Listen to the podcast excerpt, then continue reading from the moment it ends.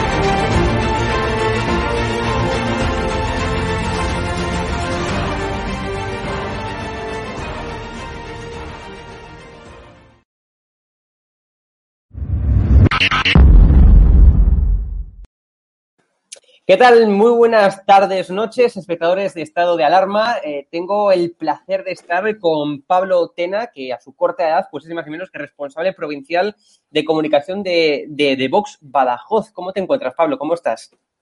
Eh, buenas noches, Hugo. Pues bastante bien, la verdad. Aquí vamos a darle un poquito la vara a Vara, nunca mejor dicho, y, a de, y a denunciar todo aquello que no sale en los medios de comunicación regionales y que oculta el socialismo, porque no le interesa. Antes de comenzar con la sección de hoy, ¿no? Con, con la temática de hoy, que ni más ni menos vamos a hablar de los sindicatos y de su corrupción en Extremadura, que nos podría dar para múltiples programas esto, ¿no? Pero me gustaría preguntarte cómo es la situación, tú me comentabas ahora fuera de cámara, ¿no? La situación de los medios de comunicación en Extremadura, o silencian incluso medios públicos, ¿no? Eh, profundízanos, sí. profundízanos, por favor, un poco más en esto. Pues sí, así es. Los medios de comunicación en Extremadura son medios que casi todos en su totalidad, no voy a decir todos porque existen algunos medios libres, claro, a los cuales le agradezco desde aquí que nos den voz, pero la mayoría son medios al servicio de la Junta de Extremadura y del Partido Socialista. Son medios que viven de la publicidad institucional. Ellos cobran cuatro millones, el año pasado cobraron cuatro millones de euros en publicidad institucional. Solo eso, pero vamos, que luego está la publicidad de los partidos, la publicidad de las consejerías, etcétera. Y luego, eso solo la Junta de Extremadura, porque los ayuntamientos, algunos tienen la capacidad también de dar publicidad institucional. Es decir, por ejemplo, el Ayuntamiento de Badajoz destina casi ochocientos mil euros en publicidad institucional anualmente. Para que no sepa más o menos, la población de Badajoz no llega a los ciento sesenta mil habitantes y destinan anualmente ochocientos mil euros. O sea, que hagan las cuentas y... Así están los medios en Extremadura y, por supuesto, los medios públicos, eso ya ni hablemos, porque una televisión como es la televisión autonómica que cobra, uh-huh. o sea, que recibe, mejor dicho, veinticinco millones de euros anuales, cuya calidad, en fin, queda, muy, queda en entredicho. Uh-huh. Y luego su pluralidad es inexistente, porque, sin ir más lejos, el otro día salió una noticia en un ayunt- eh, sobre un ayuntamiento. Y bueno, uh-huh. Vox no existe. O sea, se le tomó declaraciones a todos los líderes, a todos los líderes de los partidos regionales, pero aquí Vox no existe. Nadie llama, nadie eh, vas a una manifestación, estás solo Vox, te toman declaraciones y luego no las sacan, en fin. Pero vamos, que esto en la tele pública, pero la, los medios privados sí, también. Hemos, ten, hemos tenido el caso del, un, en estas manifestaciones, cuando los cierres impuestos por Vergeles a la hostelería y el comercio, de que, bueno, iba uno de nuestros compañeros iba a hacer unas declaraciones a los medios de comunicación y una periodista del periódico del grupo Vocento de aquí, uh-huh. cual, primero hizo las declaraciones el representante del Partido Popular, luego íbamos nosotros y en ese momento se retira. Qué increíble. Bueno, pero esto es lo que tenemos que, que aguantar y sufrir en España, ¿no? Ya sabéis que hay ciertos medios, como por ejemplo Estado de Alarma, eh, que somos un reducto de libertad dentro de toda la prensa, bueno, pues manipuladora, ¿no? Manipuladora y, y, y censora y silenciadora también, ¿no? Si cabe.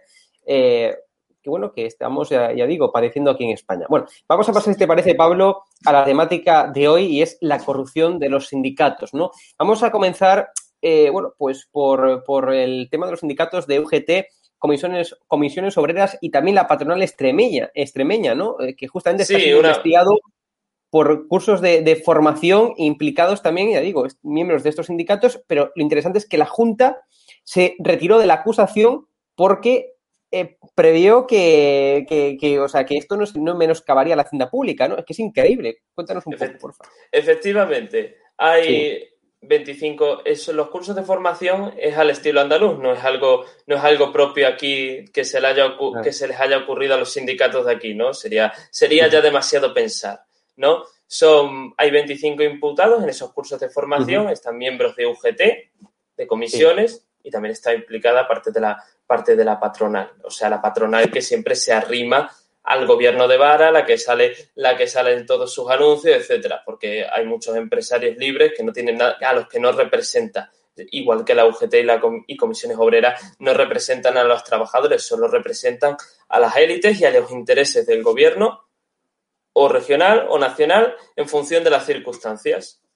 La Junta, en el año dos mil veinte, la Junta de Vara se retiró de la acusación alegando la consejera que consideraba que no existía principio alguno que menoscabase la hacienda pública. O sea, que no, o sea, que no era importante que casi cien millones de euros, como está, dice, como está diciendo la justicia, que pueden ser eh, los que se han defraudado aquí en estos cursos de formación, eso no menoscaba la hacienda pública autonómica. Pues bueno, según, según la, eso es el argumento para retirarse. No es de extrañar que se retiren. U G T...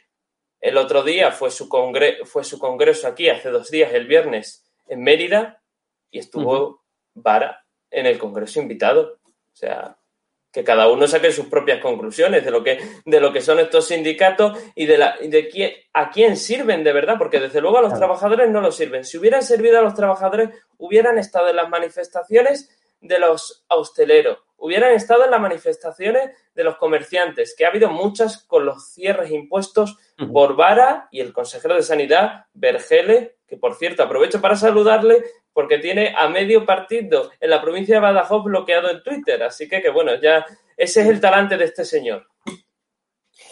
Bueno, eh, pero esto, ya te digo, es lo que pasa en prácticamente toda España con los con los sindicatos no asociados de una forma u otra, eh, de forma directa o indirectamente con el, con el P S O E. De hecho, también hay más corrupción, ¿no? Más corrupción de sindicatos y, en este caso, eh, a uno agrario vinculado directamente al Partido Socialista, ¿no? El U P A U C E, pues ha sido acusado, sí. ni menos que de fraude en las subvenciones. Cuéntanos tú, sí, sí. tú más en profundidad.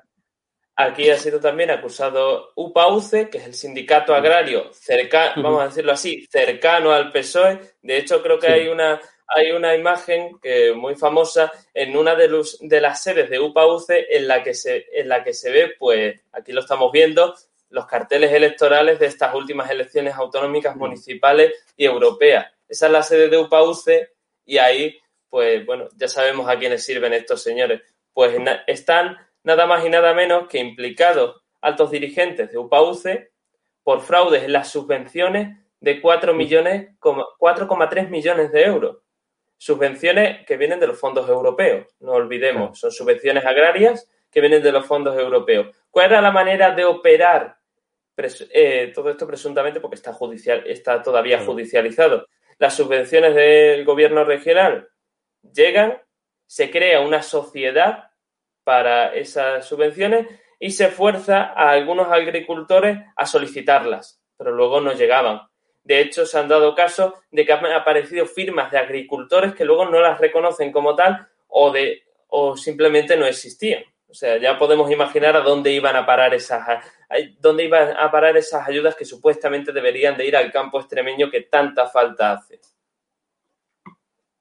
Y ya para, como tercer tema también, para, para comentar en el directo de hoy, pues es decirnos que Vox alerta eh, que la cúpula de la Comisión Islámica, cuyo presidente ha sido detenido por terrorismo, designa a los profesores de religión islámica en Extremadura, ¿no? Pero primero, primero coméntanos, porque hay ciertas comunidades autónomas en donde, en los colegios, por ejemplo, pues no existe una la asignatura de religión islámica, ¿no? Ahí sí que la tenéis. Coméntanos un poco eso y luego ya también el tema de, de, la, de la detención. Perdóname, Hugo, pero no te, no te he escuchado ah, absolutamente vale. nada. Los problemas del no, directo, no te escucho. No, no te, no, ¿me escuchas ahora? ¿Ahora me escuchas? No te, no te no. escucho, no te escucho. Pues eh, sal y vuelve a entrar, Pablo, porfa. Eh, te envío un WhatsApp. Madre bueno. Me vais a disculpar, pero no, no escucho a Hugo. Os comento, os sigo comentando el tema de, de U P A U C E, ¿vale?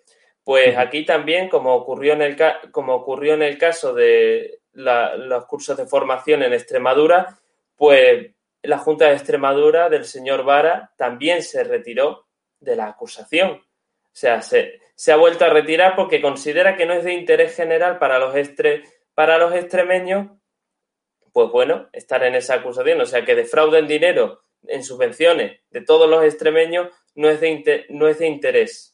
No es del interés general. Así que esta, esta es la realidad que vivimos aquí en Extremadura. No sé si... Hugo, ¿Me escuchas ahora? ¿Me escuchas ahora? Ahora, ahora bien. Vale, vale. Perfecto. Genial, perfecto. No, pasamos... Pues no sé qué pasó, porque a mí sí que se me escuchaba en el, en el, en el directo, ¿no? Bueno, no te preocupes, pasamos al tercer tema que nos ocupa en el directo de hoy, y es el tema que Vox alerta, ¿no?, de que la cúpula de la Comisión Islámica, cuyo presidente ha sido detenido, ni más ni menos que, repito, detenido por terrorismo, designa, es el que designa, ¿no?, a los profesores de religión católica, eh, perdón, religión islámica en, en Extremadura, ¿no? Coméntanos un poco precisamente esto, por la confusión que he tenido, es porque normalmente en las comunidades autónomas, en los colegios, no existe, digamos, la, la, la asignatura de religión islámica. Sin embargo, ahí en Extremadura sí, ¿no? Coméntanos un poco, sí, un poco esto efe, y luego el tema de la, de la detención. Existe esta asignatura, existen tres centros que son en Navalmoral de la Mata, en Jaraíz de la Vera y, eh, y en otro en otra localidad que ahora mismo no que ahora mismo no recuerdo, sí, en Talayuela. Existen estas tres localidades de religión islámica.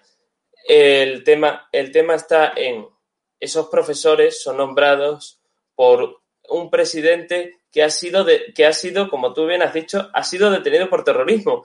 Y su tesorero sí, también sí. ha sido detenido también ha sido detenido por terrorismo. Asaltó la noticia el miércoles. Vox ha alertado de esto, de que ocurre esto en la región, que es un problema junto con los compañeros de Cáceres. Hemos alertado y hemos pedido que se termine con, que se termine con estas clases de religión. Porque, hombre, claro. ¿quién está, ¿quién está formando a esas personas?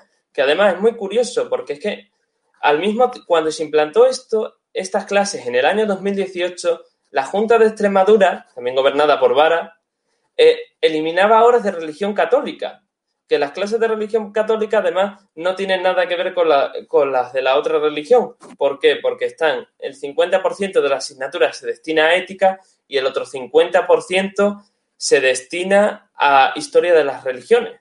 Es decir, que no tiene nada que ver con lo que se, con lo que se imparte. Nosotros hemos alertado de que, hombre, que es un... Es un grave riesgo y es un eh, que no sabemos quién está formando a esos, a esos chicos. Que si, si el presidente de esa comisión está detenido por terrorismo y el tesorero también, mmm, mmm, creo que todos podemos imaginarnos de quién, quién pueden ser los profesores, ¿no? O sea, yo no estaría muy, yo no estaría muy seguro, sinceramente.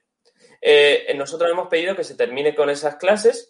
Sí. Lo hemos pedido y, por supuesto, ha salido en varios medios regionales, los que nos dan voz, esos medios libres, a los cuales le quiero agradecer desde aquí, como Estado de Alarma, que nos, que nos sigan dando voz, pero, y ha saltado también a los medios nacionales. Pero, bueno, la prensa subvencionada o la prensa pública dice, no ha dicho nada, no ha alertado a nada y, por supuesto, la oposición, la oposición con representación en la Asamblea de Extremadura, que no sabemos ni está ni se le espera, porque, vamos, yo no sé, yo no sé para qué están allí, sinceramente, porque no hacen ninguna labor de control al gobierno regional, pero ningu- ninguna lo que es ninguna.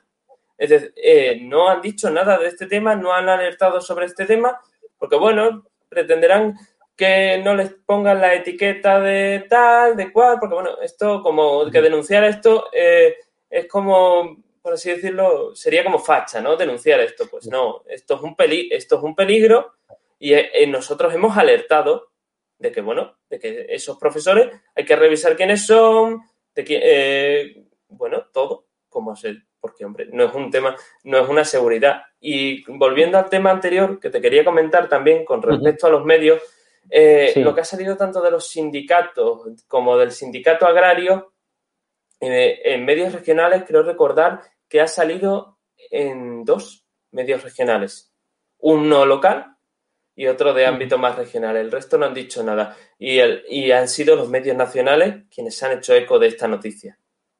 O sea, uh-huh. que, que este es el nivel que tenemos aquí, por eso, y, la, y se sigue callando, ¿por qué? Porque dependen de las subvenciones. El año pasado recibieron los medios privados cuatro millones de subvenciones. Extremadura tiene una población de un millón, un millón cien mil habitantes y reciben cuatro millones sesenta mil euros, más luego lo que reciben de los ayuntamientos, que en el caso del Ayuntamiento de Badajoz son ochocientos mil euros, empieza a sumar el Ayuntamiento de Cáceres, el Ayuntamiento, eh, eh, otros grandes ayuntamientos. Y podemos, bueno, pues viven de viven de eso. De hecho, incluso han llegado casos de que hay un medio regional, el medio de Vocento, que uh-huh. conforme entras en, conforme llega el alcalde al ayuntamiento, eh, si tú no quieren sacar una noticia y tal, llama, oye, ¿por qué? Porque a lo mejor es el medio que tiene más implantación a nivel local. Y dice, oye, no habéis sacado la noticia, ¿qué pasa? No sé qué, no sé cuánto, porque es que, dice, habla con, con la dirección del periódico. Dice, porque es que no, que no, no nos ha llegado el dinero. Qué, qué, qué vergüenza. Sin, sin bueno, dinero vamos, no publico. Eh, qué, qué vergüenza, bueno. Pero esto, como decíamos ya al inicio, no es extensible al resto de España, ¿no? Sucede en Extremadura, pero sucede, sucede en todas partes, en todas partes de España prácticamente, ¿no? Esto es la desgracia. La poca cantidad de medios libres, independientes, que no se mueven por dinero, se mueven simplemente hmm. por, bueno, pues por, efectivamente, por dinero, ¿no? Se mueve por presiones, se mueve también por amistades. Y esto es lo que hay, esto es una lacra de, de España, ¿no? Sí. La prensa de España cada día manipulada y silencia, bueno, pues cuestiones tan importantes como, por ejemplo, el otro día en el Parlamento sí. de Cataluña, eh, R C, la C U P, eh, Junts y los Comuns, ¿no? Es decir, toda la sociedad del Parlamento se marchó, ¿no?, corriendo cuando empezó a hablar Ignacio Garriga. O sea, y esto fue silenciado en una gran totalidad de los, de los medios, ¿no? Incluso a nivel nacional, lo cual es increíble. Así es. Así es, tienen, les deben de tener miedo a las verdades que dice Ignacio, por eso sale, por eso salen corriendo. Es una, en fin, no, bueno, vamos no tiene a leer, otro sentido. Es evidente. Vamos a leer el chat, eh, ya que estamos en directo, pues para que la gente si quiere preguntar, eh, y le invito, por supuesto, a la audiencia a preguntar, ¿no?, en directo para que Pablo eh, la, pueda responder a vuestras preguntas, ¿no? Eh, valga redundancia, pero tenemos aquí un comentario, me dice Juan Carlos, saludos Hugo, desde las tierras extremeñas, gracias Juan Carlos, eh, dale recuerdos a Pablo, que te conoce, que le conoces de sobra, ¿no? Ya sé quién eres, Juan Carlos, ya sé quién eres, un recuerdo para ti y una, un abrazo para tus hijos. Genial. Pues eh, vamos aquí, bueno, claro, evidentemente... Eh, la gente destaca también eh, jóvenes de Vox, ¿no? Que es, bueno, de hecho Álvaro Piqueras, que es compañero nuestro en Estado de Alarma, un saludo Álvaro, eh, dice, jóvenes de Vox, la salvación de España, ¿no? ¿Cómo, tú siendo eh, notoriamente, ¿no?, eh, tan joven, cómo llegas el ser de Vox? Eh, ¿Tuviste algún tipo de conflicto eh, con amigos, eh, en clase, etcétera? No, yo me afilié a Vox, ¿eh?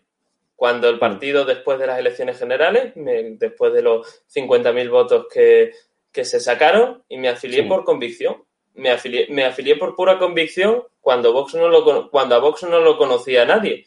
Desde el primer momento llegué aquí bueno. lo que, y a, me puse en contacto con el presidente provincial que había entonces y le dije que, bueno, que yo quería colaborar y la verdad es que no tuve no tuve conflictos en mi, en mi ámbito personal, el que quiera, el que quieras, yo lo he dicho siempre, yo pienso como pienso y opino lo que opino, puedo estar equivocado o no, yo creo que, yo creo que no, por eso llevo mis convicciones a la práctica, pero el que, el que tenga un pro, algún problema con lo que yo opino, lo que yo pienso, es un sectario y de verdad que no lo quiero en mi vida. Claro, no, no, evidentemente. Eh, Así que, que aquí. Desde aquí animo, aunque no sea mi, aunque no sea mi área, animo a todos los jóvenes a que den el paso, a que se afilien, a que colaboren, porque de verdad, eh, yo ya tengo veintitrés años, pero sobre todo a los que sois más jóvenes, sois, sois el futuro y a nosotros nos toca arreglar esta nación. Sin lugar a dudas. Pues ahí queda la invitación, ¿no? También eh, nos dicen aquí por el chat, eh, a ver si los extremeños eh, empiezan a cambiar el voto. ¿Qué tal es la aceptación en Extremadura o, o en Badajoz, ¿no? Que es donde tú más eh, te mueves eh, de Vox. Eh, me comentabas, off the record, ¿no? Eh, me decías, claro, que, que Vox suele estar mucho en la calle, ¿no? Os movéis mucho en la calle, estáis, estáis sí. cerca, ¿no? De la, de la gente. ¿Cómo, cómo es la, la cercanía y cómo es la simpatía, ¿no? De la, de la gente con Vox en Extremadura, en Badajoz. Así es. Por ejemplo. Estamos... Por ponerte un ejemplo, mira, este fin de semana y también durante la semana, pero especialmente los fines de semana, estamos haciendo mesas informativas, por, te diría, por casi toda la provincia de Badajoz, también la provincia y también, como puedo ver, por la provincia de Cáceres. Eh, estamos, intent- estamos queriendo llevar la voz de Vox a la calle, a que nos conozca la gente, que, no, que por supuesto, que no mordemos y que estamos y que estamos en, estamos presentes y la implant, y la implantación es bastante buena y el recibir y la gente, vamos, yo te pongo de ejemplo, estuve la semana pasada aquí en mi ciudad en Badajoz en una mesa informativa, se hicieron muchísimas afiliaciones y además te puedo garantizar que la mayoría la mayoría de la gente, porque estuvimos a la entrada de un, a la entrada de un puente que era de paso, nos saludaba, que mucho ánimo, que sigamos adelante y que no y que no paremos de darle la vara a Vara. Y tampoco de, de, de denunciar eh, que la oposición aquí no hace absolutamente nada y son la comparsa del Partido Socialista por acción, uh-huh. por omisión. Uh-huh. Y ese, eh, eh, sentimos mucho respaldo en la calle y creo que eso se trasladará en un futuro en las urnas para desalojar al socialismo de Extremadura de una vez por todas. Decía eh, por el chat eh, tu amigo Juan Carlos, ¿no? Eh, que esto, claro, esto la gente, la gente no lo sabe y cuando lo decimos sorprende mucho. Vara, eh, el, el presidente de la Junta, ¿no? De Extremadura, su padre era militar franquista, condecorado con medallas con Franco, ¿no? Y el hijo, pues es del P S O E, el presidente de, de Extremadura, ¿no? Coméntanos sí. un poco si sabes el pasado, sí. ¿no? De, de Vara, tan desconocido por muchas personas. Sí, el pasado, el pasado de Vara y de, sobre todo del padre de Vara, bueno, a mí no, a mí no, el padre de Vara eh, fue eh, ascendido por el general Franco eh, alférez, a alférez provisional en el año en el año treinta y ocho. Además firma el boletín, firma el boletín el general Franco. Vara eh, en su en su juventud, Vara es de Olivenza, mi madre también es de Olivenza, quiero decirlo, o sea que conozco, conozco un poco al personaje y a la familia. O sea, no era, no era precisamente el niño de los obreros, ¿vale? Para que todos, para que a todos nos quede claro. Pues Vara y su familia, eh, Vara se afilia en principio a Alianza Popular, lo que hoy es, lo que hoy es el, el heredero del partido, el Partido Popular.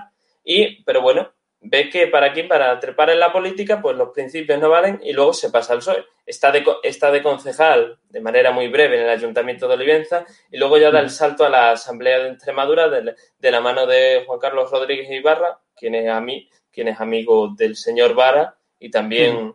vecino en una, en una parcela que tiene. De eso, de ahí se conocen. Es decir, que todo, todo viene por amistades, luego fue consejero de Sanidad y luego en el año dos mil siete... Eh, Ibarra se retira y llega, llega el señor llega el señor Vara, pero desde luego eh, ya, ya le puedo decir a los espectadores que el señor Vara no tiene nada ni de obrero, vamos, ni el aroma, pero dice representar, pero vamos, dice representar a los obreros y desde luego de español, por mucho que él diga, tampoco creo que tenga mucho porque, hombre, estar en un partido que pacta con los separatistas, con los herederos de ETA, y lo digo abiertamente, por mucho que no les guste a los de Bildu, son los herederos de ETA. Evidentemente. Es Evidentemente. Con claro. los separatistas y con los comunistas de Podemos, que por cierto, él dijo que se pactaba con Podemos y con los, y con los separatistas que él se iba. Todavía estoy esperando, so, es el día veintiocho, las veintiuna y veintitrés, creo que todavía no se ha ido, ¿no? No tengo noticias, al menos.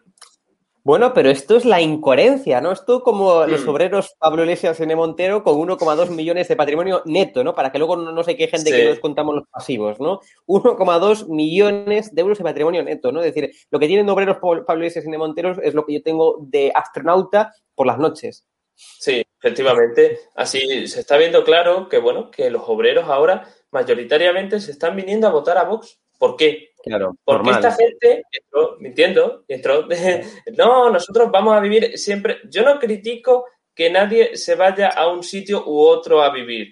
Lo que sí critico es que él, que en el caso del señor Iglesias diga, no, yo es que me voy a quedar toda la vida en Vallecas y luego no, luego me compro eh, el pedazo de chalet, eh, me vengo y me vengo a servir de la política. Espero, uh-huh. espero que los madrileños le dejen fuera de la Asamblea de Madrid. Uh-huh. Mira, nos ha dejado, nos ha dejado eh, Gabriel Viñegla un, un chat, o sea, un mensaje, ¿no? Un abrazo, hoy me sustituye Pablo, voy de camino de, de México, ¿no? Pues claro, en instalaron un abrazo Gabriel. A Gabriel Viñegla y efectivamente, pues hoy está, está Pablo, Pablo Tena, ¿no? Lo cual también es un placer, un placer tenerlo aquí eh, por primera vez, ¿no? Es la primera vez que estás aquí en Estado de Alarma. Sí, sí, es la primera vez que estoy aquí en Estado de Alarma. Pues una, un abrazo, Gabriel, espero haber dejado el pabellón bien alto. Bueno, continuamos con más. Eh, decía que una persona, ¿no? Eh, eh, eh, a ver si encuentro. Se te olvida decir que Vara es un chaquetero, fue de derecha y ahora socialista. Sí, sí, he dicho que, bueno, Vara se afilió en su juventud a Alianza Popular y luego, por puro interés político, porque si no veía que no alcanzaba el poder, pues se afilió al Partido Socialista. Todo por, uh-huh. todo por, un, por una mera intención de poder. Es decir, no, no tiene más sentido, porque esta gente coge, coge la poltrona y no la suelta, eso está claro, no la suelta. Claro. Tienen, efectivamente. Dice Pedro también que Vara nombró al consejero de Sanidad un médico sindicalista que ha ejercido poco, eh, solo, solo para hacerlo fatal, ¿no? Hmm, sí, el consejero, el consejero Vergeles, alias el bloqueador, que tiene a media, a medio Vox en la provincia de Badajoz bloqueado, los cargos orgánicos, por supuesto. Eh, efectivamente, además, es un, es un señor, un maleducado, un eh, bueno, fue, de hecho, le hizo una amenaza velada cuando la pandemia, cuando los momentos duros de la pandemia, que ya se podía hablar y tal, eh, le hizo una amenaza velada en Navalmoral de la Mata a un a un médico, dice, dice, se puede pasar, dijo literalmente, se puede pasar de héroes a villanos en muy poco tiempo. O sea, porque estaban re, porque estaban pidiendo EPIs, porque estaban pidiendo EPIs, que, el, que aquí no se daban, porque aquí se ha, ha habido gente que se ha tenido que cubrir, los sanitarios se han tenido que cubrir durante esta pandemia en muchas ocasiones con bolsas de basura, porque el gobierno regional del socialista Vara no les daba los instrumentos necesarios, o sea, para proteger su vida. Y luego viene, cuando uno lo reivindica delante de los medios, le sale esa prepotencia que tiene al señor Vergeles y esa mala educación, porque lo que tiene es mala educación, como cuando nosotros le recriminamos el tema, el tema de IFEBA, que estaba utilizando, se estaba utilizando material del ejército de desecho, como, como bien explicaron aquí en Estado de Alarma Gabriel Viñegla, nuestro diputado nacional Víctor Sánchez del Real. Mm. También, pues, en una rueda de prensa le preguntaron por la denuncia que habíamos hecho y, bueno... Eh, Una, una, grosería, una grosería y, bueno, nos llamaba a los de los abrigos largos. Pues yo no sé, la verdad que no tengo ningún abrigo largo. Desde luego él sí que va, él sí, él sí que va bastante con los abrigos largos, que lo veo, que lo veo bastante, lo veo bastante con los abrigos largos. Las cosas como son. Nosotros no sé. Bueno, desde pues luego, nos no. hemos nos hemos ya, Pablo, quedado sin, sin tiempo porque a continuación vale. viene eh, Contra el eje del mal, ¿no? En el que estamos Germán Terche y yo. Eh, y precisamente pues hoy vamos a hablar de ¿será Vox quien salve a Ayuso de los suyos? En Madrid, evidentemente, pues eh, a continuación a las nueve y media, en escasos tres minutos, comenzará, ya os digo, Contra el eje del mal, ¿no? Sección de Germán Terche, y en este caso pues he tenido la oportunidad de grabarlo yo esta mañana y bueno, y ahora en, en directo, ¿no? En Estado de Alarma. Como siempre pedimos, o como siempre pido yo aquí en Estado de Alarma, un titular final. Ya sé que somos muy pesados los que hacemos de periodistas, ¿no? Pero danos un, Pablo, un titular final, ¿no? De lo que de lo que tú consideres oportuno. Sí, el titular, el titular final, Vara ampara la corrupción de los sindicatos en Extremadura. Perfecto. Perfecto, Pablo. Bueno, pues ha sido un placer y cuando quieras, esta es tu, esta pues, casa, Estado de Alarma. Fuerte abrazo. Encantado, muchas gracias por el trato y un saludo y también un saludo para Germán, que está haciendo un gran trabajo junto a uh-huh. Mazali, Jorge Buxadé y Margarita de la Pisa en el Parlamento Europeo defendiendo la soberanía nacional y los intereses de los españoles. Pues ahí queda dicho. Un fuerte abrazo eh, y un fuerte abrazo, abrazo también para la audiencia de Estado de Alarma. Y como siempre, eh, le pedimos, bueno, pues colaboración, ¿no? Eh, bien sea colaboración económica, evidentemente nos va a venir muy bien, pero también la colaboración pues puede ser suscribiéndoos, diciendo a vuestros amigos que existe una cosa en YouTube que se llama Estado de Alarma, ¿no? Eh, toda colaboración es buena y sobre todo también registraros en la página web en estado alarma tv punto es. Tenéis un, un, un, digamos, un botón Eh, arriba a la derecha. Hemos publicado esta tarde un vídeo, un vídeo tutorial en donde os explicamos cómo os podéis registrar en estado de alarma. Es muy sencillo. ¿Y por qué es importante? Porque desde ahí, eh, cuando nos censuren YouTube, cuando nos cierren el canal, cuando tengamos que sortear todas y cada una de las múltiples censuras que sufrimos en las redes sociales, bueno, pues os informaremos eh, en vuestro correo. Os enviaremos un correo enviándonos, enviándoos, por tanto, información de interés, información relevante, no publicidad, no spam, no tonterías, no chorradas, como acostumbran a hacer muchas empresas, pero bueno, en este caso no, simplemente es para tener un correo vuestro y poder enviaros todo tipo de información relevante. Además, también, en, breves, eh, en breve vamos a lanzar la televisión sin censura, la televisión, eh, bueno, pues libre en España, con tecnología incluso revolucionaria que no se había visto prácticamente en Europa eh, y, por tanto, los que os registréis, ¿no? Y, y, y, digamos, y, digamos, de las personas que tengamos vuestros correos, os enviaremos Eh, pues un correo con el, con el registro, ¿no? Para poder acceder a esa televisión, a esa televisión, perdón, sin censura y seréis, por tanto, los primeros en acceder a esa televisión. Así que ya sabéis, importante, si podéis ayuda económica, os lo agradeceríamos muchísimo. Es importante para continuar siendo un medio libre y no, silen- y no silenciar, por ejemplo, a Vox eh, Badajoz, ¿no? A Vox Extremadura, como sí que lo hacen pues medios públicos y medios regionales, ¿no? Como comentaba Pablo, pero también es importante pues que os suscribáis, que le deis al like, que le comentéis a vuestros amigos que existe Estado de Alarma y, por supuesto, que os registréis en nuestra web. Un fuerte abrazo, Pablo, de nuevo, y nos vemos. Chao. Venga, un fuerte abrazo. Adiós, Hugo. Muchas gracias. Muy buenas a todos. Esto es Estado de Alarma. Hoy estrenamos este programa por YouTube de media hora de duración. Estaremos de lunes a jueves a partir de las ocho y media de la tarde.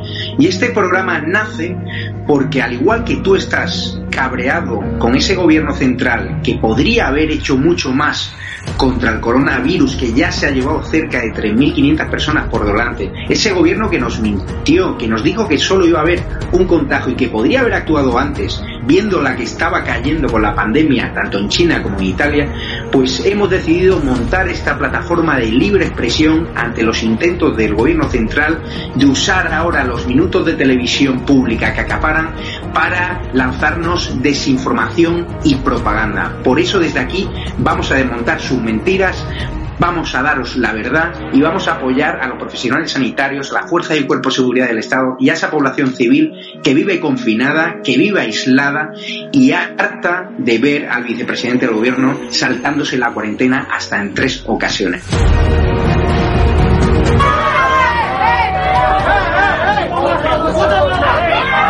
Se emociona cuando patean a los antidisturbios. Daros la enhorabuena por vuestra valiente labor, eh, conscientes de que lo teníais todo en contra, a pesar de eso habéis perseverado y está claro que vuestro éxito reside en que defendéis la verdad, en que defendéis la libertad y por tanto yo os quiero emplazar a que sigáis en esa línea. Quiero felicitar a todo el equipo de Estado de Alarma por este año de periodismo de investigación y sobre todo por ese trabajo en un formato nuevo, diferente, arriesgado, que tanto nos entretiene y nos cuenta del día a día de la actualidad política en nuestro país. Han tirado botellas, nos han tirado huevos, botellas de cristal, nos han llamado de todo, Negre te vamos a arrancar la cabeza, Santiago Abascal te vamos a matar. Bueno, muchas felicidades a Estado de Alarma por este año dando la batalla en YouTube y en Internet en general.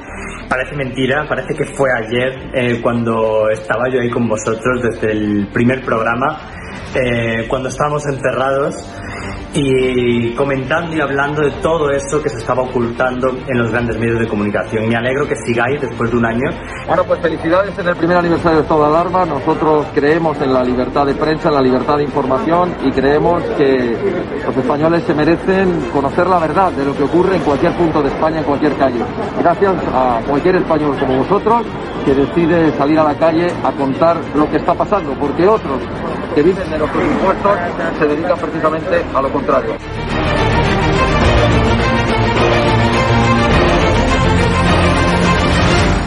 El presidente de Vox, Santiago Abascal, aquí en exclusiva con Estado de Alarma. Quiero saludar a mi amigo Javier Negre y a todo el equipo de Estado de Alarma por un nuevo año de éxitos y que sean por lo menos diez más, que no os calléis nunca nada, que sigáis en la línea que estáis haciendo y, como decimos en mi tierra, siempre fuertes, que vosotros tenéis tres cojones como nosotros. Saldremos los españoles. Con el paso del tiempo se acaba viendo la verdad.